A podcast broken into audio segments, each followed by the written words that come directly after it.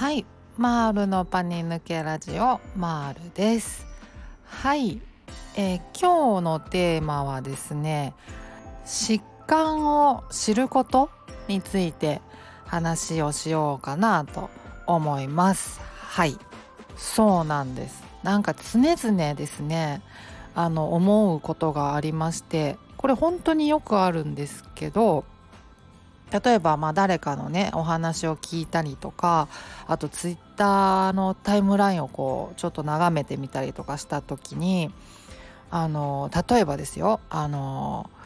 発作の話をツイートしてる人がいてですごくなんか恐怖感に襲われたと。あのもう死んじゃうんじゃないかとか気がおかしくなっちゃうんじゃないかみたいなすごいそういう恐怖を感じたんだけど発作にはならなかったからよしみたいなそんな感じのツイートをしてる人とかがまあいるとするじゃないですか、まあ、たまに見かけるんですけどそういう時にお？ってなるんですよねやっぱり。っていうのはそのすごい恐怖感。このまま死んじゃうんじゃないかとかあの気がおかしくなっちゃうんじゃないかとかどっかに急いで逃げ込まなきゃみたいなそういうまああの切迫した感じ恐怖感破局的な思考っていうのはもうまさにザ・パニック発作の症状なんですよね。でそのまあ原因は何で起こるかっていうと、まあ、そもそもパニック発作の症状があの過呼吸から来るものなんですね。でいろいろ身体症状なんかももちろん出るんですけどあの、まあ、動悸がドキドキ激しくなってきたりとかあの吐き気がしてきたりとか寒気がしてきたりとか、まあ、暑くなってきたりとか汗かいてきたりとか。でいろいろまあそういう身体症状もあるんですけどプラス脳の方でもそのやっぱり酸欠が起きているので過呼吸になると酸欠になっちゃうんですね。でまあいろんな体の各部で酸欠が起きるからまあそういう症状が出てくるんですけどもちろん脳の方でもそれが起きているので脳があのまあ正常に働かないというかうまく働かないんですよね理論的に考えられなくなっちゃうっていうのでそういう破局的な思考が生まれてきちゃうんですよね極端な思考死んじゃうんじゃないかとかおかしくなっちゃうんじゃないかみたいなそういう思考が出てくる。もうそれもこれもあの過呼吸が原因で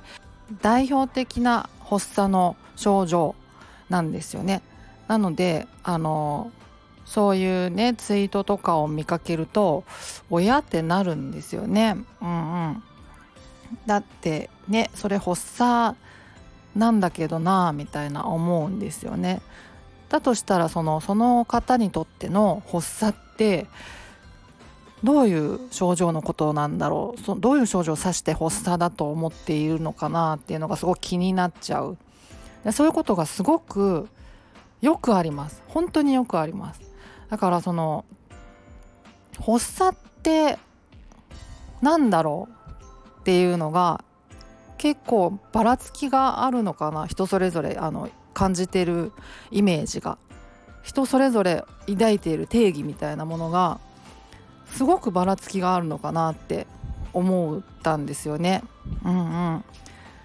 まあでもあのねさっき言ったようにそういう破局的な思考ってねあのまさか発作の症状だとは思わない人がいてもやっぱおかしくないっていうぐらい結構意外性ありますよね。私も最初それ本もちろん本で読んだんですね。その発作の症状とはみたいなものが書いてあってでその中にその破局的な思考っていうのも入ってて私もそれ読んだ時におおってびっくりしたんですよ。えーってなったんですけど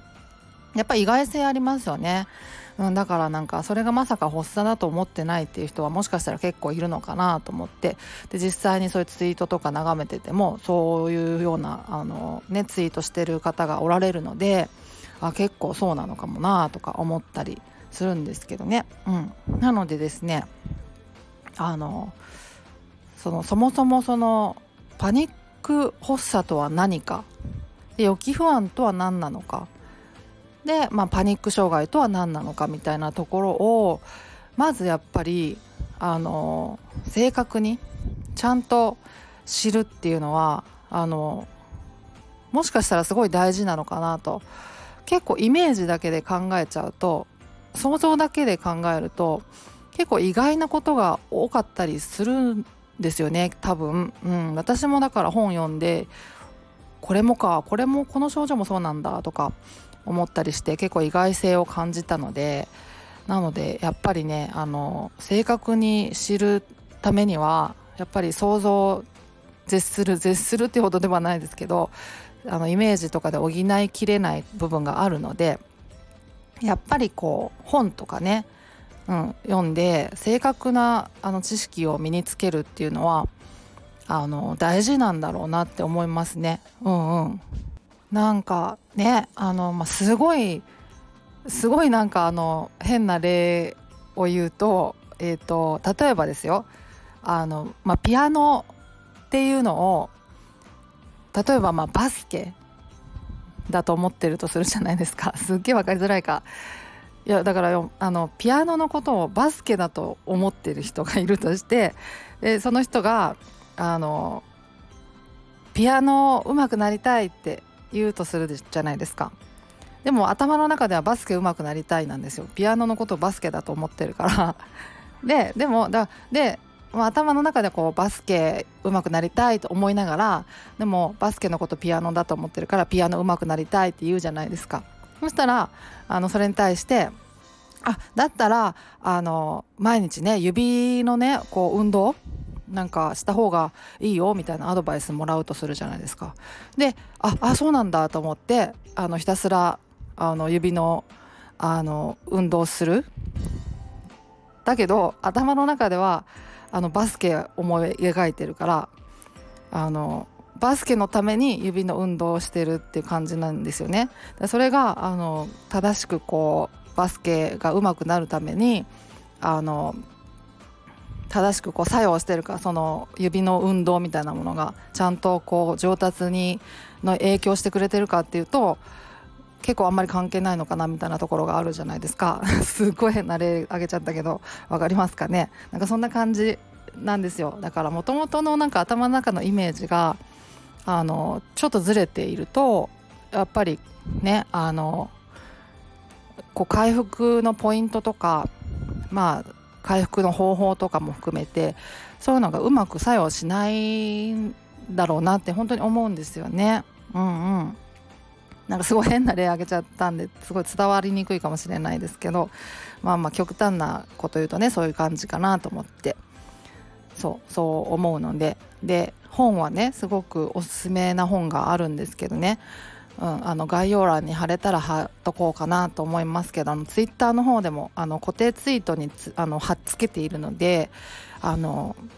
すごいおすすめなんですね。私自身があのメンタルクリニックの先生に勧めてもらった認知行動療法の本なんですけどもうあのパニック障害とは何なのかみたいなところも含めてすごく丁寧に解説してあるので